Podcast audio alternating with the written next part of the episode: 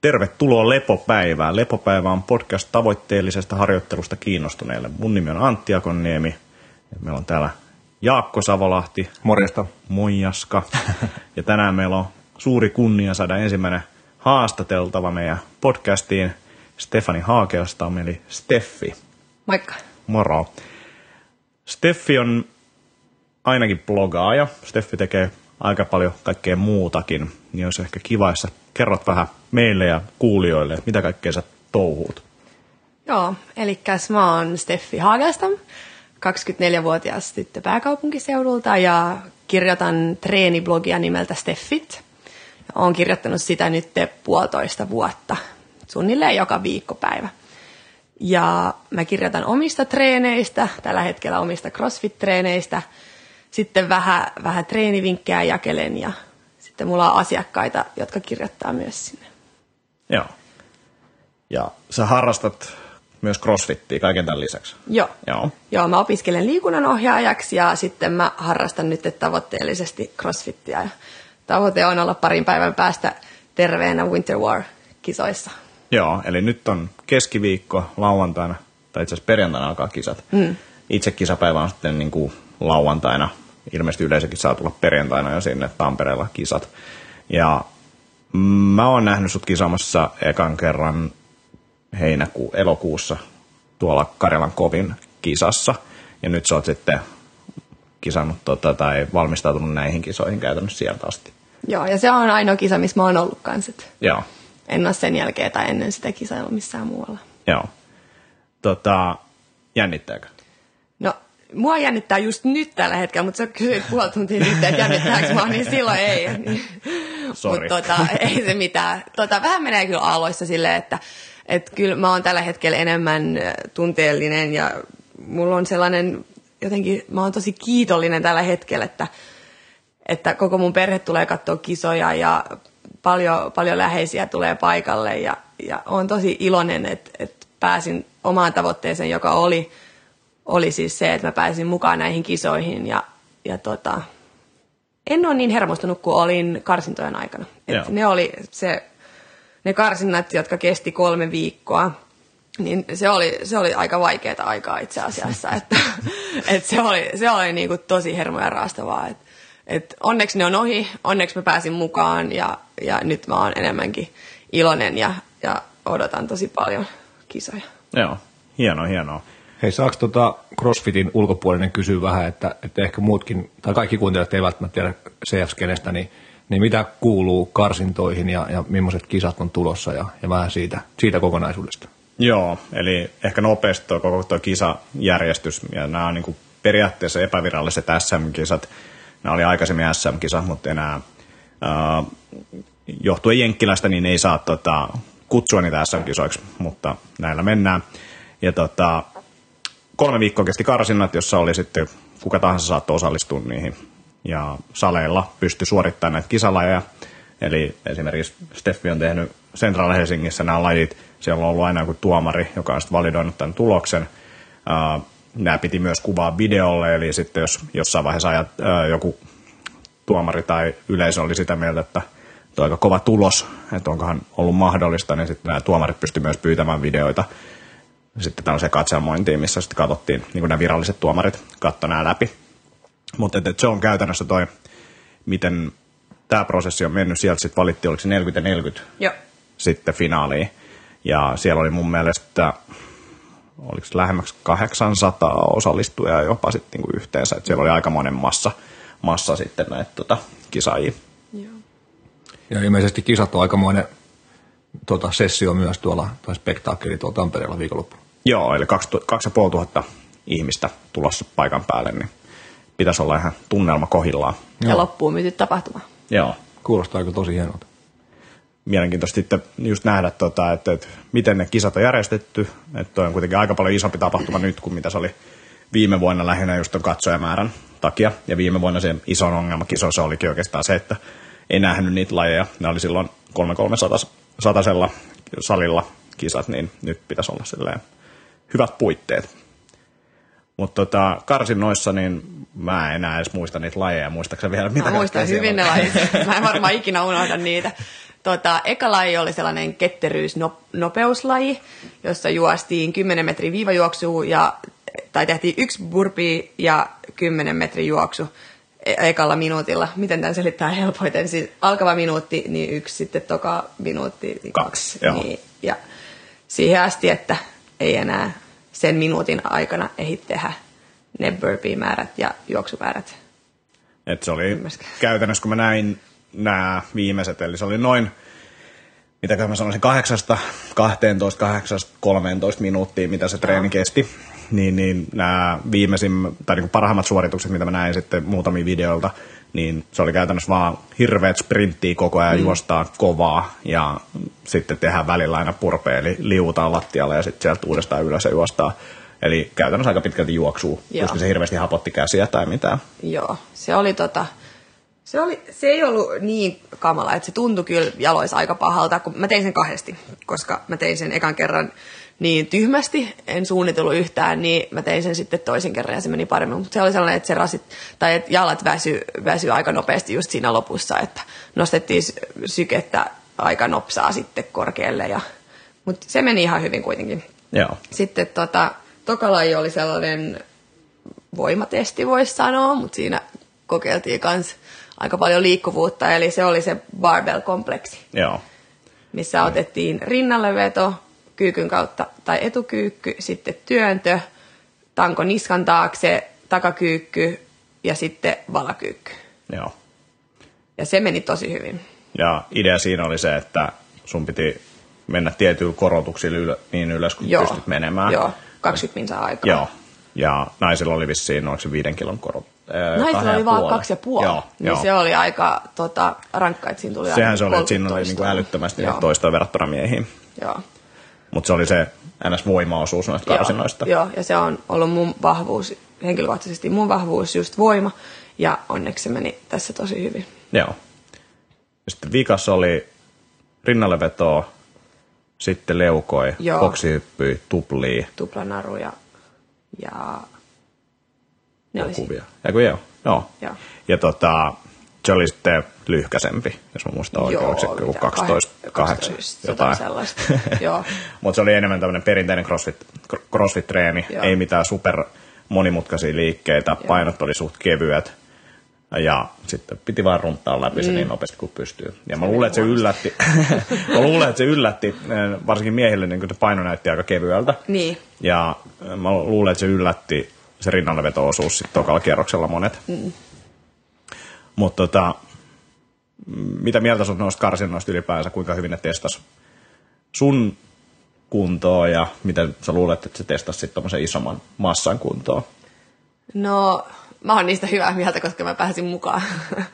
Totta kai. Tota, mut tota, oli kyllä monipuoliset karsinnat, että mä veikkaan, että joillakin ehkä miehillä tuli siinä barbell-kompleksissa vähän ongelmia, kun se oli sellainen voimatesti, ja sitten kuitenkin niin valakyykky voi olla monelle sitten aika haastava, niin sitten vaikka on voimaa, niin ei ole sitä liikkuvuutta tarpeeksi, niin mm. monelle taisi jäädä se. Tota, tai ainakin mä tiedän, että tosi monta kovaa miestä ei päässyt mukaan noihin kisoihin. Et mä en sitten tiedä, että mikä siinä sitten oli. Mut et, to, no tosi kova taso totta kai, mm. mutta et, et mä, oon, mä oon tyytyväinen karsinnoista. Ja tota, joo, Et, et, itse minkä, minkä näki siinä oli ehkä se, että se ensimmäinen laji oli tosi keuhkopainotteinen. Mm. Periaatteessa myös se viimeinen laji oli suht keuhkopainotteinen. Mm. Se oli, siinä ei ollut mitään hirveän isoja painoja. Ja ekassa lajissa ehkä se pisteytys meni vähän, vähän ketuilleen. Siellä oli tosi paljon jaettuja tiloja. joo se oli totta. Mutta tota, että et se oli ehkä osa syynä siihen, miksi tietyt tyypit ei sinne päässyt. Mutta tot, mun mielestä laji oli silti se ensimmäinen lajikin oli tosi hyvä valinta, koska keuhkoja pitää olla, jos tässä lajissa aikoo pärjää. Ja se oli hyvä muistutus ehkä, että se ei ole aina pelkästään painojen runttaamista ja maitohappotreeniä. Niin sille on, on kyllä sitä mieltä, että ne oli kyllä ihan hyvät, hyvät karsintalajit. Joo, ja Karjalan kovimmissahan oli vähän samantyylinen, että eka oli sellainen, sellainen juoksu, siellä oli juoksu ja burpee ja noita aitahyppyjä, ja sitten tokassa oli, no se oli rinnallevetotyöntö, sitten oli se voimaosuus ja toi tota, lädderi, ja sitten kolmas oli just sellainen, siellä oli chest to bar. Et vähän, vähän sama tyyli, että eka ketteryys ja voima ja sitten, Kyllä. sitten se crossfit. Tota, miksi sä pidät CrossFitistä? No tota, ehkä siksi, koska mä oon vähän sekasin. no ei, mä tykkään, mä tyk- tai siis CrossFit ja CrossFit-tyylinen harjoittelu, jossa viedään keho ja, ja mieli vähän, vähän äärirajoille ja vähän, vähän mennään sen oman fyysisen osaamisen yli, niin se, se on mulle terapiaa. Et se, on, se, se ei ole enää vaan treeniä. Et se, on, se on osa elämää ja, ja jotenkin vaan sellaista, mitä, mitä mä periaatteessa tarviin mun elämään. Et se, se toimii vähän, se on sellaista mielen, mielenpeliä ehkä enemmän. Et CrossFit on, fyysisesti siis CrossFit on ihan parhaimpia treenimuotoja, mitä on. Mutta sitten myös mulle se on tällä hetkellä se on paljon enemmän vähän niin kuin, mä mietin joskus asioita aika sille diipisti ja filosofisesti, niin CrossFitistä mä saan, saan sitä, sitä niin kuin omaa aikaa Joo. niin sanotusti. Tuosta tuli mieleen se, että miten sä oot törmännyt CrossFittiin. Joo, eli suunnilleen ehkä joku, mitäs, kaksi, kaksi ja puoli vuotta sitten, tai kaksi vuotta sitten, niin mä tulin Australiasta. Painoin suunnilleen 10 kiloa enemmän kuin nyt ja kehon koostumus ihan erilainen ja vedin röökiä päivittäin. Ja... Tunnusta kaikki. mä tunnustan kaikki. Niin. Tota, elämäntavat oli vaan tosi erilaisia.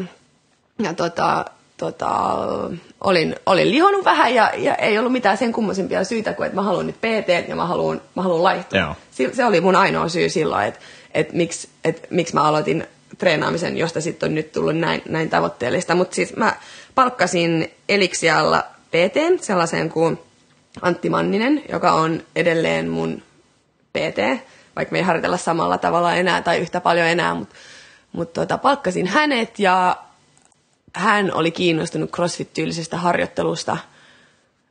Ja siitä se sitten lähti. En mä tajunnut, että se oli CrossFit ehkä niin, vasta niin. vuosi sen jälkeen.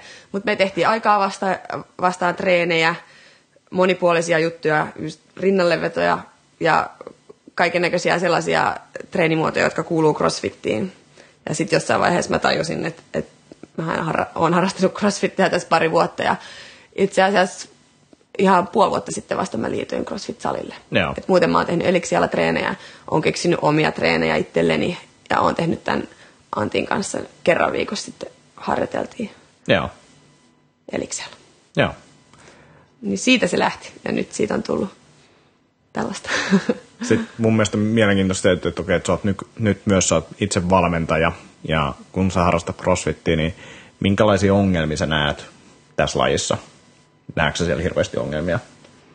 Joo, no niin kuin mä ensin, tai niin kuin mä sanoin, niin tämä on ihan parhaimpia treenimuotoja, mitä on, mutta myös koska tämä on niin intensiivistä, niin mä näkisin, että yksi ongelma voisi olla, jos mä mietin niin kuin yleisesti, voisi olla se, mm. että, että koska CrossFit on myös nyt trendikästä, mikä on hyvä asia, niin ihmiset, ihmiset ehkä lähtee kokeilemaan sitä vähän liian nopeasti ja omalla ajallaan ilman niitä tekniikkoja. Ja sitten voi olla, että rikkoo, rikkoo itteensä sitten siinä. Että se on sellainen pieni riski, että pitää vaan ottaa selvää, että, että miten mä teen ne liikkeet niin, että mä voin tehdä ne tehokkaasti, kuormittavasti, mutta kuitenkin ei tyhmästi. Et, et se on ehkä se sellainen asia, että pitää käyttää, käyttää järkeä ja sitten ei, ei, ei ihminen kuitenkaan voi yhtäkkiä osata kaikkia näitä juttuja, niin siksi kannattaa läht- mennä onrampille tai liittyä CrossFit-salille tai ottaa PT tai joku, joka osaa neuvoa sua näissä jutuissa. Mutta pieni riski on sitten siinä, just, että koska se on niin intensiivistä, siinä, siinä tehdään aikaa vastaan niitä treenejä, niin voi olla, että sitten sit voi tulla jotain pieniä haavereita. Joo. Ja sitten mikä mun mielestä on ehkä semmoinen pointti on just kanssa niin kuin siinä, vaikka sä menisit salille treenaamaan, niin tämä on lähempänä urheilua kuin joku perusjumppa tai sellainen, niin kuin ehkä mihin ihmiset on tottunut, niin, niin tarkoittaa myös sitä, että myös sen salin ulkopuolella tai sen treenin jälkeen, treenin ennen pitää tehdä juttuja, mitä urheilijat tekee. Eli mm. sun pitää huoltaa kehoa, sun pitää syödä fiksusti, sun pitää nukkua, ehkä ei kannata röökaa mm-hmm. ää, ja tällaisia asioita. Ja sitten taas kun se on niin pinnalla ja on sellaista puumia päällä, niin ihmiset ei kaikki sitä hiffaa, että okei, että kaikki aina sanoo, että pitää syödä hyvin, pitää nukkua mm. hyvin, pitää, pitää huoltaa kehoa, mm. mutta et, se on niin oikeasti pakko tehdä. Jos sä teet yhden kovan treenin, niin tarkoittaa käytännössä 10-20 minuuttia kehohuoltoa per treeni, ja sitten pitäisi safkaa fiksusti, pitäisi nukkua hyvin ja pitäisi vähän ehkä yrittää minimoida sitä stressiä, jos se on mahdollista. Joo. Niin, niin, tai ainakin suhteuttaa se treenin määrä siihen. Joo. Mutta et, et sitä tuntuu näkemään, kun ihmiset aloittaa salillakin treenaamaan, niin, niin, niin laji jää koukkuun ja tulee tehty ehkä mm. vähän liikaa, mitä sitten se palautumiskyky välttämättä niin kuin antaa, antaa periksi tai mahdollistaa. Joo, tuosta stressihallinnasta tuli mieleen, että Steffi puhuit kiitollisuudesta aikaisemmin, niin onko se jonkun semmoinen tavallaan kiitollisuuspäiväkirja tai joku vastaava juttu, mitä sä teet, tai onko tämä muita stressihallintakeinoja, mitä sä itse oot tykännyt käyttää? Joo, no siis mulla ei ole mitään sellaista kiitollisuuspäiväkirjaa tällä hetkellä, mutta mä, tuota, mä äh, uskon vähän sellaiseen secret-tyyppiseen ajatteluun, mitä mä oon tän, mun blogiin kanssa kirjoittanut, että mä yritän olla koko ajan omassa mielessäni hirveän positiivinen. Vaikka, mä, vaikka olisi huono päivä tai jotain vastaavaa, niin mä yritän ajatella asiat tosi positiivisesti. Ja on huomannut, että, että se myös tuo, tuo sitä positiivisuutta. Että sellainen, sellainen kiitollisuus ja posi, positiivinen ajattelu niin myös, myös niinku tuo sit sitä mulle. Sitten muita tällaisia mielen juttuja, mitä mä tykkään tehdä, on tykkään käydä joogassa. Ja joskus mä meditoin myös. Siinä on pari sellaista juttua, jotka rauhoittaa mun mielen, jos on stressaavaa aikaa. No, kuulostaa hyvältä. Mm. Mä olisin ollut ihan tyytyväinen, jos mä olisin nelosena ymmärtänyt kelalla tuon tyyppisiä juttuja. No, mä oon keksinyt oman meditaatioharjoituksen kanssa. Asiaa. Se löytyy sieltä blogista. Joo, mä voin kertoa sen kyllä. Tota, mä yritän kertoa sen niin lyhyesti kuin mahdollista. Mutta tää, tää on hyvä. Eli se, se menee silleen, että sun ei tarvitse nyt tehdä sitä, mutta se menee käytännössä silleen, että istutaan vaikka omassa huoneessa ilman mitään kännyköitä tai telkkaria tai mitään vastaavaa, suljetaan silmät ja ajatellaan, että ollaan äm, valkoisessa käytävässä. Ja mä kutsun tätä harjoitusta valkoiseksi käytäväksi. Sitten tässä käytävässä on, sivuilla on ovia, ja ne ovet on sellaisia, tai ovien takana on sellaisia asioita, jotka on sun mielessä nyt tavalla tai toisella. Sanotaan vaikka työstressi tai, tai joku suhde tai, tai ihan mikä vaan, mikä vähän stressattaa sua tällä hetkellä, tai huono syöminen tai, tai huono palautuminen tai mikä vaan. Jokaisen oven takana on se, pieni ongelma, mikä tällä hetkellä rassaa sua. Ja sitten pidät silmät kiinni ja käyt sen käytävän läpi ihan niin hitaasti kuin sun vaan tarvii ja käyt avaat jokaisen oven ja käyt sen, sen asian tosi rehellisesti läpi, että jos se on, sanotaan, jos se on vaikka sitten äm, vaikea suhde omaan isään, niin sitten sä, sit sä käyt läpi sitä asiaa rehellisesti, ettei mitään päätöksiä kuitenkaan, vaan käyt vaan sitä, sitä as, läpi sitä asiaa ja katsot rehellisesti niitä asioita silmiin ja sitten kun oot käynyt sitä läpi, niin suljet oven ja jatkat toiselle ovelle. Sitten käyt, käyt kaikki nämä asiat läpi et, et niinku peittele mitään, mutta sun ei tarvitse kertoa kellekään mitään tai kirjoittaa alas mitään, että käyt vaan omassa mielessäsi rehellisesti sun elämää läpi. Ja sitten siellä käytävän lopussa on sellainen paratiisi, sellainen maailman paras paikka. Eli kun sä oot käynyt kaikki ongelmat läpi, niin sä pääset siihen parhaimpaa paikkaa ja sit sä oot siellä hetken ja, ja sitten jossain vaiheessa niin tuut sit sieltä pois. Kävelet sen käytävän takaisin ja avaat silmät ja palaat todellisuuteen. Nyt meni diipiksi. Ei, ei, hyvä, hyvä oli. Hyvä, joo, asia, asia. Laitetaan linkit vielä meditaatioharjoitukseen tuonne, postauksen loppuun. Hyvä, hyvä. Tuosta päästinkin vähän tuohon blogihommaan, niin miksi sä pidät blogia? Blogin mä aloitin puolitoista vuotta sitten. Ja mulla oli silloin ollut tosiaan tämä Antti PT ja huomasin tuloksia omassa treenaamisessa ja peilikuvassa ja vaan lukemassa ja sitten mä huomasin, että tai sitten mä opiskelin itse silloin jo liikunnan ohjaajaksi, mutta mulla oli, mä kävin läpi sellaista aikaa, että en ollut ihan varma, että haluanko jatkaa sillä alalla. Niin opiskelin liikunnan ohjaajaksi ja opiskelen edelleen ja oli, olin tekemässä omaa elämäntapamuutosta ja mua kiinnosti myös PT-hommat. Mä huomasin, että mä postaan hirveästi Facebookiin kaiken näköisiä treenikuvia, että ihmisillä menee varmaan kohta hermo.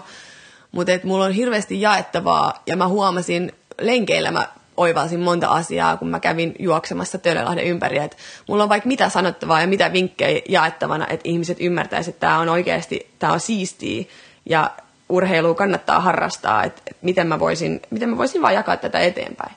Ja, ää, mun, ja sitten mun sisko, jolla on muotiblogi, niin sanoi, että nyt, nyt aloitat sen blogin, että, että laitat vaan sinne omia vinkkejä tai omia treenejä, että voit pitää sitä päiväkirjana ja että, että siitä vaan. Ja sitten mä aloitin ja sitten siitä on tullut ihan nyt täysin osa mun elämää. Ja, ja tota, siitä se lähti, että mä halusin vaan jakaa vinkkejä eteenpäin. Ja nyt mä oon siitäkin tosi kiitollinen, että ihmiset, ihmiset saa siitä inspiraatiota. Ja se, että joku laittaa mulle sähköpostia, että kiitos sun, niin mä oon löytänyt liikunnan ilon tai liittynyt salille tai laihtunut tämän määrän tai alkanut syömään terveellisesti, että kiitos vaan, että laitoit tämän yhden kuvan sun blogin, että tämän kuvan ansiosta, niin mä voin tänään hyvin, niin se saa mut, mua tota, jatkamaan totta kai. Ihan törkeä siistiä. Joo. on kyllä niin kuin huikein, tai siis jos pystyy vähänkin jeesaa muiden elämässä jotain niin kuin parempaa, niin se on kyllä ihan mielettömän siistiä, jos sen, jos sen tekee tollain, mikä on tavallaan niin kuin avointa ja ilmasta ja kaikille mm. käytettävissä, niin, niin Joo, siellä on il, ilmaisia vinkkejä ja, ja näin niin. Ja sulla on ihan älytön määrä lukijoita, näin mä ainakin ymmärtänyt. Että veikkaa, että sut bongataan jopa niin kuin kaduilla. No, joo, kyllä sitä on alkanut tulee, että se on aika hullua. Että, että nyt on tota, mm, ei ihan kolme miljoonaa klikkausta, mutta tota, melkein puolentoista vuoden aikana niin on kolme miljoonaa Joo. käynyt blogissa päivittäin, niin siinä seitsemän tuhannen paikkeilla. Joo, se on paljon. Joo. Tota, mennäänkö me kysymyksiin? Mulla olisi vielä tuosta... Anna palaa. Tota, mitä, teikö jotain sporttia ennen, ennen crossfittiä? Tota, mä oon kyllä nuoresta asti ha- harrastanut urheilua, telinen voimistelua onneksi. Siitä on vähän hyötyä tällä hetkellä CrossFitissä. Joo, varmaan. Joo, joo ka- kaikissa näissä käsi, käsien seisontajutuissa ja tällaisissa ketteryysasioissa, niin siitä on hyötyä. Mutta mä en ikin kilpaillut telinen voimistelussa, mutta se on kyllä, telinen voimistelu on ihan huippu, huipputreenimuoto. Mutta sitten tota, tennistä harjoittelin, treenasin sitä ja kisasin siinä kanssa vähän. Mutta sitten kun mä, mä päätin, että musta tulee maailman paras tennispelaaja, kun musta ei tullut, niin sitten mä lopetin sen seinä. tai mä tajusin, että musta ei tule. Mutta tota, on, on kyllä ollut aktiivinen koko elämäni, että, että sitten teininä niin hetkeksi niin lopetin sitten aktiivisen harjoittelun. Nyt mä treenaan joka päivä. Melkein. Asiaa. Sitten mä olisin vielä kysynyt noista tota, sun per, personal training hommista. Ja. Eli sä toimit semmoisena Haluatko kertoa siitä? Vai? Joo, eli mä oon personal trainer Elixialla ja mulla on siellä asiakkaita, joille mä teen jokaiselle henkilökohtaisen treeniohjelman. Sitten mennään niiden tavoitteiden mukaan. Ja pari asiakasta on kirjoittanut myös, jotka on halunnut julkisesti kirjoittaa niiden omasta projektista, niin on kirjoittanut myös mun blogiin, että siellä mulla on äh, Lasse, joka on tämä Red Rama-räppäri. Niin hän on mun asiakas. Me ollaan saatu hienoja tuloksia aikaa. Ja sitten FIT-lehden kanssa meillä on sellainen projekti kuin FIT 250. Siellä on neljän muodon muuttajaa, niin mulla on sellainen asiakas kuin Katja, jolla on puolmaraton tavoitteena. Meille menee myös hienosti. Katja juoksee jo yli 15 kilsaa ja aikaisemmin ei, ei juossu edes, edes kilometrin. Mutta tota, mut aloitti juoksemisen kuitenkin ennen kuin me aloitettiin, mutta hienoja tuloksia ollaan saatu siinäkin aikaa asiaa. Oletko myös juoksuvalmentaja Katjalle vai onko hänellä oma valmentaja siinä? Öö, ei, mä teen hänen juoksuohjelmansa. Niin just. Joo. Tota, miten muuten, millaista tyyliä sä käytät sun asiakkaiden kanssa? Onko CrossFit painotusta tai onko sieltä tullut jotain vaikutteita? Tai? On ehdottomasti tullut vaikutteita CrossFitista, että mulla on toi CrossFit-ohjaaja, Level 1 ohjaajakoulutus myös, niin mä otan sieltä aika paljon inspiraatiota, mutta sitten CrossFit se sopii kaikille, mutta et, et sit, sitä pitää totta kai soveltaa ja skaalata, mutta että esim. tälle juoksijalle niin ei hänen tavoitteensa ole, ole crossfit kuitenkaan, mutta käytetään sen tyyppisiä aikaa vastaan treeniä silloin tällöin, mutta et painotteena juoksu ja voimaharjoittelu enemmänkin, että, että sitten asiakkaan tavoitteiden mukaan, mutta kyllä mä, crossfitissä on niin, niin paljon hyvää, että kyllä se näkyy kyllä se näkyy mun treeneissä. Onko sulla jotain tiettyjä valmentajia tai tyylisuuntia tai muita semmoisia, mitä sä seuraat ja, ja tavallaan mistä sä haet inspiraatioa? Mm, mun oma esimies, joka on myös mun PT, kenestä mä puhuin aikaisemmin, tämä Antti Manninen, niin hän on on vähän kuin, kuin tällainen, tota, miksi sitä kutsutaan, siis hän, mä katson häntä hirveästi ylöspäin ja hän auttaa mua kaikissa, kaikissa Mentori. kysymyksissä. Niin, mentori, niin. Joo. niin. hän on ehkä sellainen henkilö, kenen mä käännyn, jos on, jos on jotain pohdittavaa. Ja seuraan aika paljon, aika paljon kaiken näköistä, mutta ei ole ketään sitten muuta tiettyä, joka tulisi nyt mieleen. Joo, se on kyllä huikeaa, että on tavallaan mentori ja semmoinen, kenen voi luottaa ja Joo. voi kysyä. Ja se tulee tärkeää. katsoa kisoja. Niin No niin, asia.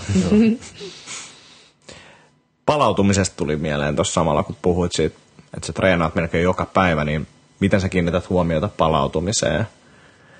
Joo, eli nyt mä oon tahallaan treenannut pari viikkoa suunnilleen joka päivä. Ja sitten mä palaudun tällä viikolla ennen kisoja silleen, että mä en tee oikein mitään muuta kuin liikkuvuustreeniä ja käyn hieronnassa. Mutta palautuminen, niin kuin säkin mainitsit, niin se on tosi tärkeä osa crossfittiä ja se on sellainen, joka joskus jää hirveän monella, että vaikka sitten meet salille, niin sit huomaat, että no ehkä mä nyt laitan ton kellon päälle neljäksi minuutiksi ja teen jotain ihan pientä silleen, että, että jos on innokkuutta, niin sitten, sitten tota, palautuminen helposti jää, mutta ei, ei ole onneksi ollut mulla mikään hirveän iso ongelma. Et mä huomasin, että silloin karsintojen aikaa, niin se oli tosiaan aika rankkaa aikaa ja vaikka mulla oli palautuks, palautuspäiviä parikin viikossa, niin mä olin niin stressaantunut, että en mä palautunut missään vaiheessa. Joo. Et tota, Sitten mä menin karsintojen jälkeen mä lähdin siskon kanssa lomalle ja en treenannut lähes mitään yhdeksään päivään. Et se oli sitten sellainen tosi, mä olin tosi loman tarpeessa, niin sellainen loma on, on, on sellainen, tai loma tai treenitauko vaan on sellainen tapa, miten mä palaudun, että mä en, Joo. mä en mä teen, tai sitten mä teen liikkuvuustreeniä, käyn hieronnassa ja joogailen, niin siinä on, siinä on mun palautuskeinot. Tuo on kyllä tosi hyvä pointti taas siitä, että miten, miten se muu stressikuorma vaikuttaa siihen Joo. palautumiseen ja miten Joo. se on, mm. tai olisi hyvä osata ottaa sit huomioon siinä mm. treenissäkin. Että et tosiaan se, että jos on vaikka, tai usein käytetään esimerkkinä sitä, että jos on kiireinen viikko, lapset kipeänä ja itse on vähän kipeänä tai kauhean hässäkkä tai mitä tahansa muuta, ja sitten jää treenit väliin, niin se ei tavallaan ole välttämättä se kevennetty lepoviikko, vaan että se on ollut yhtä rankkaa, mm. ei ole treenannutkaan. Niin. Ja sitten toi on vielä ärsyttävä noissa karsinoissa, koska sä tiedät, että se kestää kolme viikkoa. Sä tiedät viikon ajan periaatteessa sen yhden lain, mikä Joo. sun pitäisi tehdä. Sä teet se ehkä kaksi kertaa, sä mietit varmaan, se pyörii aika paljon päässä. Mm. Niin senkin takia niin tuollaisiin virtuaaliskaapoihin ja muihin pitäisi osallistua, jotta oppii sitten käsittelemään sitä vähän eri tavoin. Et nythän tuossa 27. päivä helmikuuta alkaa CrossFit Games Open, mm. jonne on ihan pakko, pakko mennä kisaamaan. Eli sulla hetki aikaa palautua kisoista ja Kiitos, sitten kiitos. mennä kolmen viikon Mä en päästä ole vielä sinne. kyllä mitään, mutta sä päätit mun niin, puolesta. kyllä. ei, kun sinne voi mennä pitää hauskaa. Joo, joo, se ei ole yhtä, yhtä stressaavaa. Ja, Et, et, se on niinku kans viisi viikkoa kestää ja kyllähän siitä tulee tavallaan osa sitä viittä viikkoa, niin kuin osa elämää siksi aikaa, eli tietää, että okei, että sitten se torstai-aamuna tiedetään se laji ja sitten voi alkaa pohtia, että mitä sit, missä välissä sen tekee ja miten sen tekee ja muuta. Ja sitten taas kun sen on tehnyt, niin tulee seurattua muiden tuloksia ja näin. Et, et, riippuu tietty stressaako siitä ja varmaan stressaa enemmän, jos olisi pääsemässä jatkoon, mm. kun tämmöinen, ei mitään saumaa päästä jatkoon, niin se on enemmän vain silleen, että voitaisiin noin muutamat kettuilijat Facebookissa, niin niitä sitten, niitä sitten yritetään voittaa. Mutta joo, joo. että et toi on kyllä, ei, ei käy kateeksi. joo, se oli kyllä. Ja sitten vielä, kun tota, pystyy seurata noita tuloksia koko ajan tuolla tulospalvelussa. Ja sitten kun ne paikat hyppelehti edestakas ja, Ne. ja näin, niin se oli, se oli kyllä. Mutta siinäkin oppi. Erittäin hyvä tulospalvelu siellä oli. Joo. Sitten, Haluaisin kertoa siitä vähän. ei, ei, kyllä varmaan kaikki tietää jo. No, on myös tota, Winter Warriors viikonloppuna, niin siellä on tulospalvelu, me ollaan itse paikalla siellä. Et Jos joku muut tunnistaa tai Vesan meiltä, niin tulkaa moikkaamaan, ja Jasminakin taitaa olla, niin tulkaa ihmeessä Sport Connectin tyyppejä moikkaamaan. Tota, sitten kuulijoilta vähän kysymyksiä. Eli tämä tuli, mä en muista enää keneltä tämä tuli, mutta sä varmaan tunnistat, tämä oli varmaan se yksi kaveri, mistä me puhuttiin. Eli kysymys Steffille, mi- miten hyvältä susta tuntuu voittaa Klaus Vodissa joka kerta, kun treenaatte samaan aikaan? Yes. No siis, en mä nyt Klausi ihan joka kerta voita, sitä paitsi Klaus teki paremman tempausennätyksen eilen kuin minä. Mutta tota, on ihana voittaa Klaus, siinä on jotain, siinä on jotain erikoista. Pientä kilpailuhenkeä aina on mukana. Joo. Mutta tuntuu hyvältä, kiitos Joonas kysymyksestä. Et, tota, on se kyllä, kyllä mä oon, mä oon aika, tai siis kyllä mä oon tosi kilpailuhenkinen, vaikka mä ehkä joskus yrittäisinkin väittää jotain muuta, että vaan joo, fiiliksen mukaan, ei, ei kyllä mä, joo, ihan kamalaa hävitä ja aivan ihan voittaa. Kyllä se vaan on niin, että tämä laji on nyt vienyt mut ja ei ole takaisin menoa. Tota, treeneissä kun meni huonosti tuossa itse asiassa öö, toissapäivänä meni niin huonosti treeni, niin mä aloin itkeä sen jälkeen. Että se, se, mä en mä sitten vähän tunteja, sitten piti mennä pois hetkeksi, kun Joo. mä huomasin, että otan aika tosistaan välillä tämän. Sitä sattuu ja siis mun mielestä se kuuluu urheilun kanssa, että kyllä se niinku pettymykset ja sellaisten niiden kanssa niinku tavallaan, että oppii elämään ja reagoimaan eri tavoin niinku tilanteet riippuen tietenkin, niin, niin, niin kuuluu mun mielestä urheilu aika isona osana. Joo. Ehdottomasti ja muistaa omalta niin kuin, kilpaurheiluuralta, miten vaikka nyt marginaalilajissa puhasteltiinkin, niin ihan vaikka jotkut brassijutsutreenit, Kyllä. jos meni niin kuin, huonosti, niin sitä oli niin kuin, ihan maassa sitten koko mm. loppuilla ja kiukutteli ja mökötti ja, ja sitten taas jos meni hyvin, niin oli ihan tohkeissaan ja niin kuin, puhumiselle ei ollut mitään loppua, kun vaan hehkutti, että miten jotkut jyvit meni. Niin. Ja toi on hauska, kun no tänäänkin on menossa painonnostovalmennukseen. Ja silloin kun mä oon omalla salilla treenaan ja siellä on muit, jotain tunteja käynnissä ja näin, niin silloin mä niinku aika hyvin pidän pokkani. Mutta nyt on silleen, mä saan se pikku lapsen omassa ei kiukuttelukohtauksia siellä niinku painonnostovalmennuksessa, koska mä maksan siitä, mulla on niinku pienellä porukalla siitä, mä oon, mä oon ihan niinku ääliö. ja sitten tulee silleen valmentajat myöhemmin, että Antti, älä masennu. Silleen, En mä nyt oikeasti masennu, mutta kivaakaan ole. Joo. Joo. Tuo on hyvä. Kiukuttelen, koska maksan siitä. Niin. Se on muiden vika, jos ei paino nouse. Niin, niin. Nyt pitää tehdä samalla tota, vähän tilaa täältä ennen kuin tämä koko homma menee puihin. Jatketaan tässä keskustelua silti. Tota, näetkö sä äsken noin kysymykset? Se voisi tulla lukea tuon seuraavan En. kysymyksen. Okei, okay. Vai näinkö? katsotaan. Se on siinä jakson kuvaksi, mutta mä voin lukea tästä. Tämä tota, ei ole pelkästään sulle tämä kysymys, mutta tota, luetaan tämä silti. Voimaharjoittelu ja yöunet. Moi, olen viimeiset 20 vuotta harjoitellut kestävyysurheilua. Lähinnä juoksua hyvin aktiivisesti, mutta vain harrastuspohjalta, ei siis kilpaurheilutaustaa. Olen aina tullut toimeen suhteellisen vähällä unella, 6-7 tuntia. Noin, siinä oli pieniä teknisiä ongelmia, mutta nyt ne on ratkaistu. Eli jatketaan kysymyksen lukemista. Ää, Kysyjä on siis tullut, ää, tullut toimeen suhteellisen vähällä unella 6-7 tuntia yössä, mutta vastaavasti nukkunut erittäin sikeästi ja hyvin, herännyt aina pirteänä. Vajaa vuosi sitten aloitin toiminnallisen harjoittelun, josta olen tykännyt kovasti ja voimapuolen tulokset ovat myös tänä aikana kehittyneet mukavasti. Olen kuitenkin harjoitellut myö, äh, harjoittelun myötä alkanut kärsiä öisin jatkuvista lihaskivuista ja jäykkyydestä, jotka ovat jatkuvia sen verran, äh, niin jatkuvia, vitsi Jaska sun olisi pitänyt lukea jatkuvia ja sen verran voimakkaita, että nukkuminen on vaikeaa. Oi jatkaa tästä näin. No niin, ei, ei voinut alusta asti lukea. Univajetta tahtoo kertyä ja palautuminen harjoittelusta on unen puutteen vuoksi erittäin hidasta. Kivut kohdistuvat yleensä viimeksi treenattuun kohtaan, eli paikka vaihtelee harjoittelun painotuksen mukaan. Harjoittelun ajankohdalla aamupäivä kautta ilta ei tunnu olevan juuri vaikutusta asiaan. Särkylääkkeet auttavat kyllä nukkumisessa, mutta niiden jatkuva käyttö ei tietysti ole kovin terveellistä. Onko minut siis luotu ainoastaan kestävyysurheilijaksi vai olisiko asialle jotain tehtävissä? Onko esim. keinoja lihasten rentoutumisen ja palautumisen nopeuttamiseen TMS? Toni. Kuka haluaa ottaa palloa aluksi? Ota sä, kun mä luin tämän kysymyksen. Okei. Okay. uh, veikkaan, että tässä on nyt kyse monen jutun summasta, joka oikeastaan kulminoituu siihen, että pitäisi ehkä treenaa vähän vähemmän ja nukkuu enemmän, lepää enemmän. Veikkaan, että tota, on myös stressiä jonkin verran. Sitten yksi tämmöinen pointti, mikä mulle nousee nyt tähän päällimmäiseksi, on ehkä se, että jos on kestävyysurheilu treenannut, niin nyt sitten tämmöisessä treenissä, missä me käytetään isompia painoja ja intensiteetti on korkeampi, ei voida enää jatkaa samanlaisella treenisyklillä, eli sitä ehkä pitää tehdä vähän vähemmän ja antaa kropalle aikaa palautua, jotta se voi joskus tottua siihen. Mutta kuulostaa niin kuin nämä oireet mun mielestä aika pahoilta ja särkylääkkeiden käyttö niin kuin aina, aina niin kuin mun mielestä huono, huono asia, jos se johtuu niin kuin treenistä, että me ollaan itse tehty kropallemme jotain, että meidän pitää käyttää särkylääkkeitä, niin siinä vaiheessa niin kuin pitäisi miettiä vähän ja alkaa tota, tekemään jotain muutoksia, mitä ne sitten tässä onkaan, mutta veikkaisin, että lisää unta.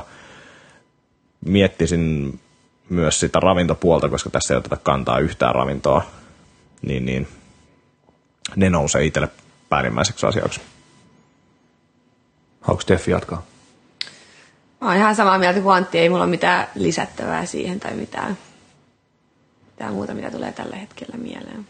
Joo, aika lailla samat ajatukset tosiaan, että varmasti liian nopeasti, tai vaikuttaisi sitä, että liian nopeasti liian kovaan treeniin ollaan lähetty. Mm. Ja, ja tota, ei ole varmaankaan ollut sitten niin kuin kroppa tottunut tekemään toiminnallista harjoittelua, mitä ikinä se sitten mm. tarkoittaakaan. Ja, ja tota, sen takia olisi pitänyt, tai varmaankin kannattanut sitten vähän, vähän hitaammin lähteä vauhtiin ja tosiaan antaa palautua reilusti. Ja, ja, ja sitten voi olla, että jos, se, jos ruokavalio on ollut jotain kestävyysurheilutyyppistä, paljon pastaa ja puuroa ja vähän protskua ja, ja näin, niin, niin, voi olla, että sitten se ruokavalio, joka ei välttämättä tue sitä palautumista. Samoin määrät, että et jos miettii, että niin kestävyysurheilussa sä pystyt vielä toimimaan, vaikka sä söisit vähän vähemmän. Mutta sitten taas jos me tehdään oikeasti kova intensiteetin treeniä, niin sä tuut menee niin tosi huonoon kuntoon pienen ruokamäärällä. Eli se energiamäärät olisi semmoinen, mitä mä niin lähtisin katsomaan. Ja sitten kun tässä on vähän se, että ää, mä luulen, että tässä ei ole se laji vaihtunut täysin. Eli että se kestävyysurheilu on edelleen siellä mukana. Että se kulutus on saattanut nousta tosi paljonkin. Ja sitten toisaalta niin kun just se, mitä syödään, niin senkin pitäisi muuttua silloin, jos me aletaan tekemään voimaharjoittelu, jossa on vedetty just pelkkää pastaa ja näin niin kuin ennen. Niin, niin se ravinto voi olla isos roolissa tässä kysymyksessä, varsinkin kun sitä mainita. Joo, jätkä kävi, täällä. jätkä kävi eilen lenkillä, niin sä tiedät, että mitä kestävyysurheilusta tarvii syödä joo, ja joo, tarvii. Joo, mutta siis yli, yli, paljon enemmän juoksin kuin viime vuonna yhteensä. Melkein kolminkertainen määrä tuli eilen juosta. Monta kilsaa tuli juosta. Reilu viisi. Se on hyvä. Joo, meni. 29 min sama juoksin tasan. No niin. Et ei mikään hirveä tahti, mutta että tästä lähdetään liikenteeseen. Oli kyllä kevyt mun mielestä. Miksi teit sen? Miksi? Mä oon huono juokseen, nyt mä otan juokseen. Jos okay. kerran viikossa käyn, niin mä vielä kuole. Katsotaan. Toivottavasti. Katsotaan, katsotaan miten käy. Ai, ai, ai. Tota, Mutta joo, ei missään nimessä särkylääkkeitä lihaskipuun siis ainakaan niin kuin jatkuvasti. Mm. Enkä, enkä niin kuin muutenkaan näe, jos, jos on niin kuin domsit tai lihakset kipeät treenistä, niin sitten ne on ja sitten se kesätään. Mutta niin kuin vaan jossain tosi spesiaalitapauksissa voisi miettiä, että vetää särkylääkkeitä. Niin. Eli siis pitkään jatkunut tulehdus ja tällainen, ne on mun mielestä sellaisia, mistä särky, särkylääkkeet voi miettiä ja harkita, mutta jos kyse on niin kuin vaan siitä, että sä oot treenannut ja sulla on seuraavana päivänä tai sitä seuraavana päivänä lihakset kipeänä, niin sitten jos otat siihen särkylääkkeitä, se, et saa siitä treenistä mitään vastetta käytännössä, se treenivaste jää kokonaan käyttämättä ja sä hoidat sitä tulehdusta niin lääkkeellä ja sit sä et kehity tai ne niin kuin, treeni ei mene eteenpäin tai sun kehittyminen ei mene eteenpäin. Seuraavalla kerralla, kun sä teet sen saman treenin, niin kipeytyy taas. Sitten sun pitäisi periaatteessa ottaa taas niitä särkylääkkeitä, jos et sä halua sitä kipua saada. Kun taas, jos sä olisit jättänyt ne ottamatta, niin sitten se on ehkä seuraavalla kerralla vähän vähemmän kipeitä ja seuraavalla kerralla taas vähän vähemmän ja näin poispäin. Joo, noista särkylääkkeistä kanssa mä oon välttänyt niitä tosi pitkälle ja otan tosi harvoin buronaa tai jotain vastaavaa. Ja siinä on myös se, että jos sä otat niitä särkylääkkeitä jotenkin joka kerta, kun sulla on pikkasen joku lihas kipeä tai jotain, niin sä et opi kuuntelemaan sun kehoa samalla tavalla. Mm. Että sit, sä, sit se tota... Ja sit se on mun mielestä myös niin kuin liian helppo tapa korjaa asia, mm. niin kuin se kipu, mieltä, kun, kun sit sä voit ottaa sen lacrosse-pallon ja sit käyttää sitä mm. hetkiä ja miettiä, että okei, okay, nyt, miten, miten mä saan tehtyä tälle jotain. Niin, niin sä opitkin siinä samalla itsestäsi ja kropasta jotain. Joo. Yes, just näin. Ja sitten tosiaan kropan huoltoa kehiin sen verran kuvaan, tai no mielellään reilusti. Niin. Ettei se välttämättä niitä lihaskipuja hirveästi vähennä, mutta, mutta et, pysyy ainakin mestat, mestat kondiksessa ja, ehkä sitten seuraava treeni on vähän paremmin valmiina. Joo. Hyvä. Siinä Tonille vähän tota vastausta. Koska Steffi on kirjoittanut leuanvedosta, mm-hmm. ainakin ainakin kerran, mm. ehkä useamman. Niin, niin luetaan Effiinan kysymys, eli mua kiinnostaisi kuunnella keskusteluaiheesta leuaveto. Olen taistellut kyseisen liikkeen kanssa jo kauan ja haluaisin saada hyviä treeniviikkejä siihen. Miten sitä kannattaisi treenata? Mitä oheisliikkeitä? Kyseinen liike on äh, kuitenkin olennainen CrossFitissa, enkä halua koko urheiluuraani tehdä sitä kuminauheen varassa. Kiitos. Aloitaks me tyttönä? Aloita sä. Kun tässä oli tytöltä kysymys. Joo, mä tein Iltalehdelle yhden tällaisen leuanveto-videon joskus öö, kesällä.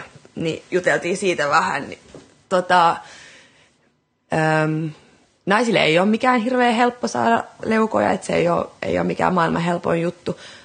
Mutta sanoisin, että jatka kuminauhalla treenaamista ja haasta ittees siinä.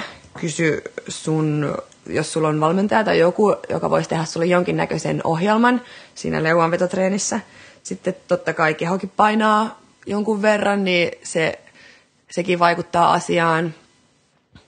Tota, mitäsköhän muuta? voit harjoitella sitä myötä- ja vastaotteella ja monella eri tavalla. Voit harjoitella sitä esim. silleen, että jätät sen kuminahon hetkeksi vaikka pois ja hyppäät siihen leukaan ja tuut tosi hitaasti siitä alas. Ja teet, teet sen, sen monesti sitten, tai teet sen niin, että rasitat itseäsi tarpeeksi siinä. Sitten voi harjoitella sillä tavalla, että sulla on vaikka penkki siinä, siinä tota, sun alla ja autat pikkasen jaloilla siinä vetovaiheessa. Kuminauha oli hyvä. Hyppyleuka on hyvä, jolloin otat vauhtia siihen leukaan. Ja samalla just se lasku hidas. Monipuolista leukaharjoittelua, niin sen pitäisi kehittyä. Mutta ei, se, ei sekään todellakaan tapahdu nopeasti. Et siihen tarvitaan kärsivällisyyttä. Se on voimaharjoittelua, niin totta kai siinä, siinä kestää aika kauan, että, että sen oppii. Joo hyviä pointteja ja sitten ehkä just se, että sekin on tekniikkalaji. Se on monelle, ketkä on harrastanut urheilua pidempään, niin se ei tunnu, että siinä on mitään tekniikkaa, mutta jos ei ole välttämättä käsitystä siitä, että miten yläkroppaa pitää käyttää, niin se, se tota, voi vaatia semmoisen jonkun oivalluksen, ja kuminahot on hyviä tarjoamaan niitä oivalluksia, että siinä pystyy väsyneenäkin tekemään leukaa tai leukoja, ja yksi semmoinen, mitä mä näen aika paljon, on semmoinen, että ajatellaan, varsinkin naiset vetää leukoja alkuun liikaa ennäs niin hauiksilla. Että se pitäisi saada se selkä mukaan siinä, eli kyynärpäiden pitäisi mennä sinne kylkiluita kohden tai kylkiä kohti, eikä pelkästään sillä, että vedetään tavallaan kyynärpäät edessä sitä itteemme ylös sinne, joka onnistuu sitten tosi helposti vielä kuminauhalla, jos on tarpeeksi vahva, vahva kuminauha. Eli sen pitäisi silti selkää aktivoida. Ja tota, toinen on sitten se, että hengitys on myös tärkeä leuavedossa, niin kuin kaikessa muussakin voimaharjoittelussa.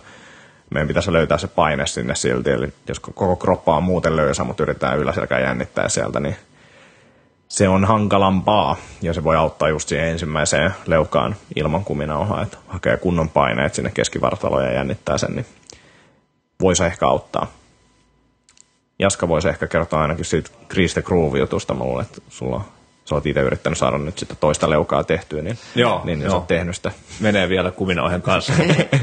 Mut tota, joo, siis no, hyviä pointteja tässä, tässä mutta yleisesti tosiaan niin kuin Steffi sanoi, niin, niin, niin kuin suhteellisista voimista kyse, eli kehon paino vs. omat voimat, että mitä, mitä vahvempi ja, ja mitä kevyempi, niin sitä helpompi se leukaa periaatteessa vetää. Eli sitten voi, voi myös miettiä, että onko jotain, jotain muuta vahvistettavaa, mitä tarvitsisi sen leuavedon lisäksi, että tyyli jotain niin kuin rengassoutuja tai vastaavia, vastaavia tota, selän vahvistusliikkeitä. Ää, grip, gripin vahvistaminen voi olla aika tärkeää, koska jos me ei pysty puristamaan tarpeeksi kovaa sitä tankoa, niin sitten meidän lavat ei ole tarpeeksi stabiilit välttämättä ja sitä kautta sitten ei tule tavallaan kropalta niin kuin lupaa käyttää niitä, niitä voimia, jos me vaan roikutaan siellä löysästi – Eli grippitreeni voisi olla ihan ok. Ja, ja sitten, mitä tässä ehkä ei, ei tullut vielä sanottua, niin jonkinlaiset pidot. Eli, eli just, että hypätään sinne ylös, pidetään niin paljon kuin mahdollista. Siinäkin voi käyttää vielä, vielä kuvinauhoja apuna ja mm. sitten siitä hidas negatiivinen sitten alaspäin. Mutta tosiaan niin kuin kärsivällisesti voimia rakentaen ja, ja niin kuin järkevästi sillä että se on oikeasti hyvä ja tekninen se leuanveto sit, kun se tulee, eikä vaan sillä että sinne jotenkin pääsee. Joo. Ja sitten ehkä vielä siihen tekniikkaan semmoinen ajatus, että tarkoitus ei ole saada leukaa kurotettua sinne tangon päälle, vaan tarkoitus saada vedettyä tankorintaa. Mm. Eli sen takia, niin kuin, niin kuin Matti sanoit kanssa, niin, niin keskikroppa hyvässä paketissa, paineet siellä ja, ja tavallaan tehdään semmoista vähän semmoista kaksoisleuvan tyyppistä asentoa, että, että niska niin kuin, tai selkäranka on ylhäältä alas asti ja ihan hyvässä neutraalissa asennossa. Ja tosiaan Krista Groove hienosti lausuttuna tota, Pavel Chasolinen juttu ja en ole itse asiassa kuullut, että sitä käytettäisiin kuminauhan kanssa, mutta en usko, että siinä on mitään ongelmaa sen, sen kanssa tehtäväksi. Eli ajatus on se, että, että jos saadaan vaikka kymmenen leukaa, niin sitten vedetään kerran, tai siis vedetään vaikka viisi kertaa päivässä kolmesta neljään leukaa niin kuin pitkillä tauoilla. Eli tavallaan vaikka sillä että himas on tanko ja, ja kadu kävellään ohi siitä, niin käydään vetää muutama leuka. Joo. Ja sitä kautta sitten hinkataan sitä niin kuin liikekaavaa kaavaa, hermostoa ja, ja niin kuin kroppaa. Ja sit, sitä kautta se sitten tavallaan vahvistuu ja tulee helpommaksi. Että esimerkiksi Paul puhui, että, että tälleen tehtiin, tehtiin tota, aikanaan silloin Neuvostoliiton erikoisjoukoilla, kun oli jotkut, jotkut leuvovetotestit, niin, niin tämä oli enemmän se tyyli kuin joku niin kuin varsinainen voimaharjoittelu sinällään. Joo. Ja me käytetään samaa aika lailla, no kyllä jotkut tekee sitä kuminauhoilla, mutta periaatteessa silloin kun saa tehty ensimmäisen leuan, yksi, kaksi leukaa pystyy tekemään, niin, niin, tai käsillä seisota punnerus, kun niitä tulee muutama, niin lähdetään tekemään sitten sille, että 20 minuuttia, joka minuutti tehdään, jos sä saat vaikka kaksi, niin sä teet yhden. Ja sitten kun me tehdään se 20 minuuttia, se on 20 leukaa, joka on silloin niin kuin alkuvaiheessa aika paljon. Ja sitten myöhemmin niin vaikka kolme jossain vaiheessa, kun saa tehtyä vaikka 5-6 leukaa kerralla, niin tehdään kolme joka minuutti. Sitten se on 60 leukaa. Se alkaa olla aika paljon toki aluksi, niin kuin se vaatii tietynlaista maitohappokestävyyttäkin, että, että siihenkin tulee, kun tehdään noin, niin se minuutti on aika lyhyt aika, jos on niin kuin lähellä maksimisuoritusta jo. Mutta tuossa saa sitten niin kuin ison kasan volyymiä ja sitä kautta sitten toistoja tulee enemmän. Hyvä. Otetaan vielä yksi kyssäri. En muuten suosittele tekemään noita kippileukoja kotitangolla.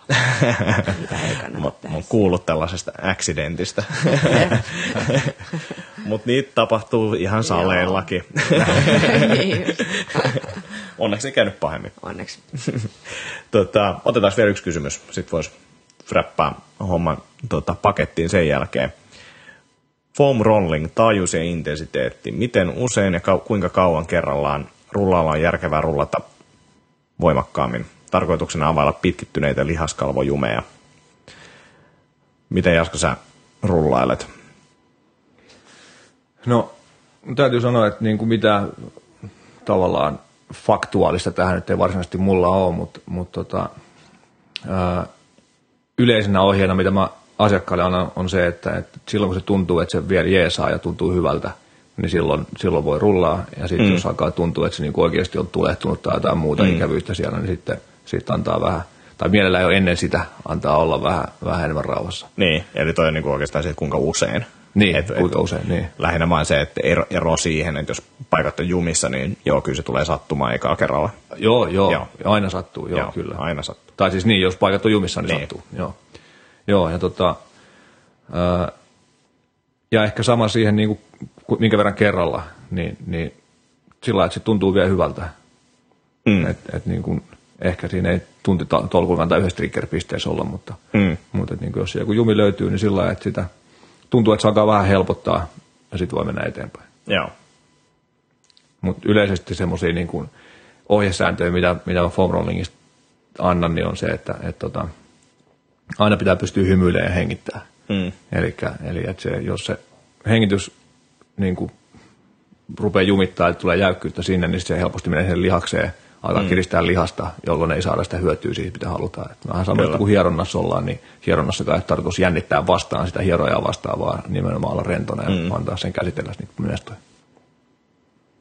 Mitä Steffi rullailee? Mä rullailen melko rauhallisesti, just niin kuin Jaakko puhui, että kyllä mä yritän hymyillä, mutta, mutta mä tiedän kanssa, että moni vannoo foam rollingin nimeen ja tosiaan käyttää sitä enemmänkin piinauskeinona kuin kehonhuoltokeinona, mutta totta kai siis siinä mielessä, että saadaan, saadaan jumeja auki ja näin, mutta et, et tota, mä käytän sitä pari kertaa viikossa alkulämmittelynä, alkulämmittelynä ja loppuverryttelynä. Ja tota, mä, me käytetään tuolla meidän salilla siis tosi kovia foam rolleja, siis, tai no siis tällaisia ghetto foam rolleja, eli niitä, mitkä nämä on nämä Jotain viemäriputkeja. putkia, joo. joo. Eli vähän halvempia versioita, mutta siis ne on tosi kovia. Joo. Mä availen noita mun lonkan koukistajia ja etureisiä sillä. Että tota, sitten löytyy totta kai paljon pehmeämpiä versioita, sit jos ei, ei sit oikein kestä sitä kipua ja sitten jos se on pikka, vähän liikaa. Että, Niin, et tota, silloin tällöin rollaille. joo. Uh, Tuollaisia pointteja, mitä tuosta tuli mieleen itselle, niin ihmisten lihakset vähän reagoi eri tavalla. Ja sit varsinkin, jos on tehnyt tota pidempään tai harrastanut jotain muuta tai käynyt hieroista- hierojalla, niin voi olla, että vaikka joutuu vähän pinnistää ja pidättää hengitystä, niin lihaksen pystyy pitämään rentona. Mutta oikeastaan teillä oli tosi hyviä pointteja. Yksi juttu, minkä haluan vielä mainita, on se, että kuinka kauan, niin kauan mun mielestä tulee jotain edistystä. Eli ottaa kaikki mahdollinen vaan, mitä sieltä tulee, jos niin kuin, tuntuu, että tämä aukeaa, aukeaa, aukeaa, niin aina mennä vaan. Et, e, mutta et, et heti jos se tuntuu siltä, että tässä ei tapahtunut mitään enää minuuttiin, niin ehkä sitten liikkuu eteenpäin tai lopettaa siihen. Noi tuli niin kuin nopeasti mieleen. Ja sitten se, että jos on pitkittyneitä lihaskalvojumeja, niin rulla on ihan hyvä lähteä liikkeelle, mutta kyllä mä lähtisin hakemaan sitten jotain muuta. Et pallolla riippuu vähän mikä se on, että jos on toi IT-kalvo, niin joo, rulla ihan jees, mutta tota, muuten niin. Ja Eli sitten- reiden, reiden ulkosivu. niin, että et, tota, lähtisin sitten niin pallon kanssa, sitäkin ehkä vähän availee muualle varsinkin, niin pallo, tangot, kaikki tällaiset. Ja mä näin itse asiassa, että Steffi oli käsipainon päällä tuo Joo. rullailun nyt, niin, niin, niin sekin on niin kuin ihan hyvä. Että oikeastaan kaikki kiinteät tota, kovat esineet kannattaa kotoa käydä läpi, että saisi niitä paikkoja auki.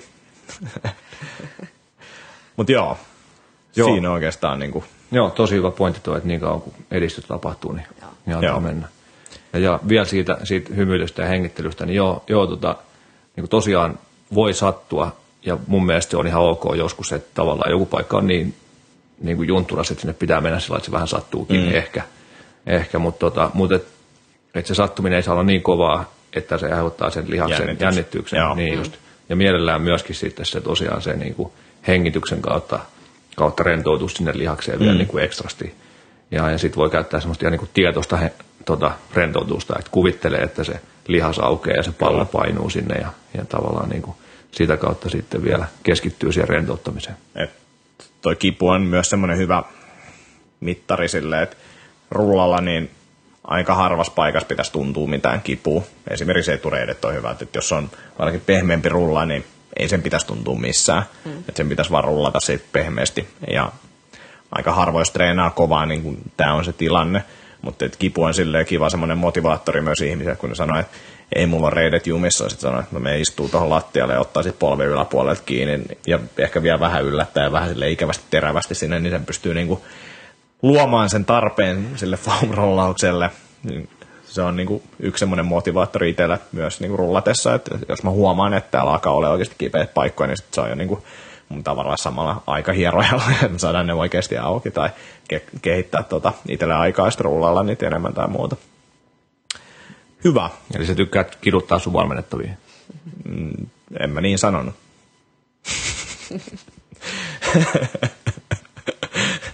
Tämmöisiä johtopäätöksiä monet tehnyt kyllä, mutta tota, en Joo. ole sitä mieltä. Tota, käydään läpi nopeasti. Sulla on tulossa varmaan taas ne samat, samat seminaarit.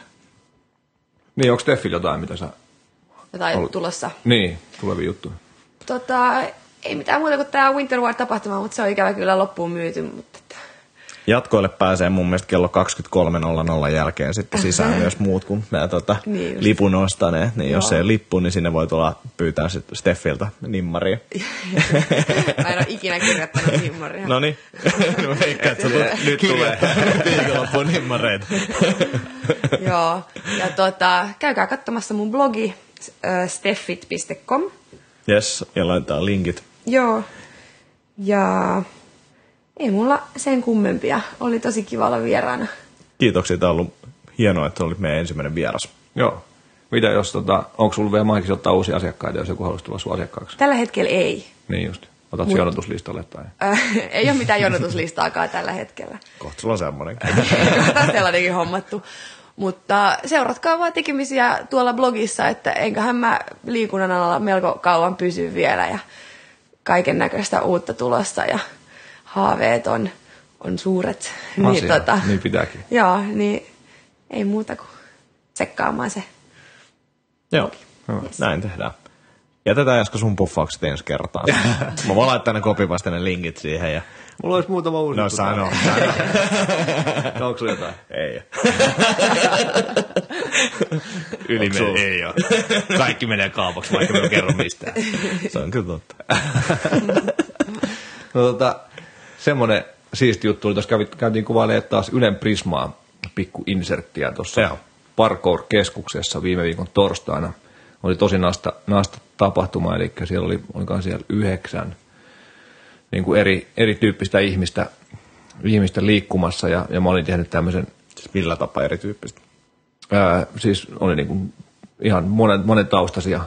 Okei. Eli oli, oli tota, ää, juoksuvalmentaja, entinen niinku kovan luokan juoksija, ää, oli voimanoston maailmanmestari. Niin kuin liikunta-alan ihmisiä silti, joo. Ei kun ihan sitten niinku liikun, liikkujista tavallaan niinku normi, Okei. normi, Joo. tota, normiolioihin. Mutta, mutta tota, ajatus oli siis se, että testailtiin semmoisia liikkumistaitoja, mitä saattaisi tulla eteen jossain, jossain hätätilanteesta selviytymisessä. Joo. Ja sitten mä olin suunnitellut semmoisen radan tai raste, rasteja niin kuin muutaman, mistä sitten testailtiin. Että, Voittiko voimanastaja se? tota, voimanostaja oli nainen siis ja se oli ainoa. Tai itse asiassa en mä, en mä spoilakaan. En mä spoilakaan. Se tulee, tulee helmikuun puolivälissä kai Prismasta. Helmikuun puolessa välissä. No. Seuraava jakso aikaa suurin piirtein. Mahdollisesti, joo. Joo. Joo, Minne se ki- tulee? Mitä? Minne se tulee? Se Ylen Prismaa. Okei. Okay. Niin laitetaan siitä sitten linkkiä joskus, jos, jos tota homma selviää, koska se tulee ulos. Joo. No, kiitos tästä. Hirveät tiiserit. Kerro tämän nauhoituksen jälkeen mulle sitten. En! Joo, mutta oli hemmetin naista, naista päivä kyllä, ja siellä on tosi siistit tilat siellä parkour-keskuksessa Malmilla, että jos kiinnostaa, tota, kiinnostaa käydä testaa parkouria, niin kannattaa kyllä suosittelen. Mä voin kertoa tästä nopeasti semmoisen pienen tarinan tähän kyseiseen parkour-keskukseen liittyen. Meillä on tota, Virgin-niminen tyyppi tässä duunissa ja sit se oli hehkuttanut jo par- parkouria kauan. Sitten se oli katsonut niitä videoita, näytti niitä videoita meille. Sitten se tota, sanoi, että hän menee, niin kuin, se oli joku keskiviikko, että hän menee nyt, nyt sinne tänään illalla. Ja se tuli torstaina sitten, no et, et oliko siistiä. Joo, mä avasin sen oven, kävelin niin kuin metrin sisään, sitten kaikki kääntyi kattoa mua. Sitten laitoin sen oven kiinni ja menin pois. Mutta se ei ollut se laji selkeästikään. Okei. Okay.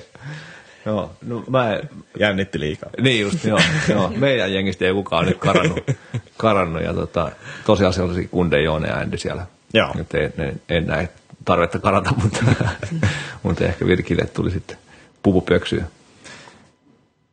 Mutta joo, se on siis tulossa joskus ensi kuussa. Joo. Uh, urheilijan ravitsemusluento oli CrossFit Basementissa melkein 80 tyyppiä kuuntelemassa. Joo. Ja, ja tota, tosi nastasti meni ja, ja, ja varsinkin, varsin hyvää palautetta tuli, tuli sieltä. Se oli siistiä. Ja sitten pikkuhiljaa Paleo alkoi eilen, erittäin asiallinen ryhmä. Olisikohan ehkä yksi tai kaksi paikkaa, että jos joku Matti Myöhänen vielä, vielä kiinnostuu lähtemään sinne, niin, niin tota, vielä voisi tulla messi, jos haluaisi. Sitten luonnollisen liikkumisen leirit ja kurssi myynnissä. Leiristä on mennyt jo puolet, puolet siitä normileiristä paikoista ja jatkoleiristä muutama ja kurssista muutama. Eli niistä löytyy tiedot jaakkosaulahti.comista ja Antti ehkä arpoo tonne jonkun linkinkin. Arvottu. Kiitos.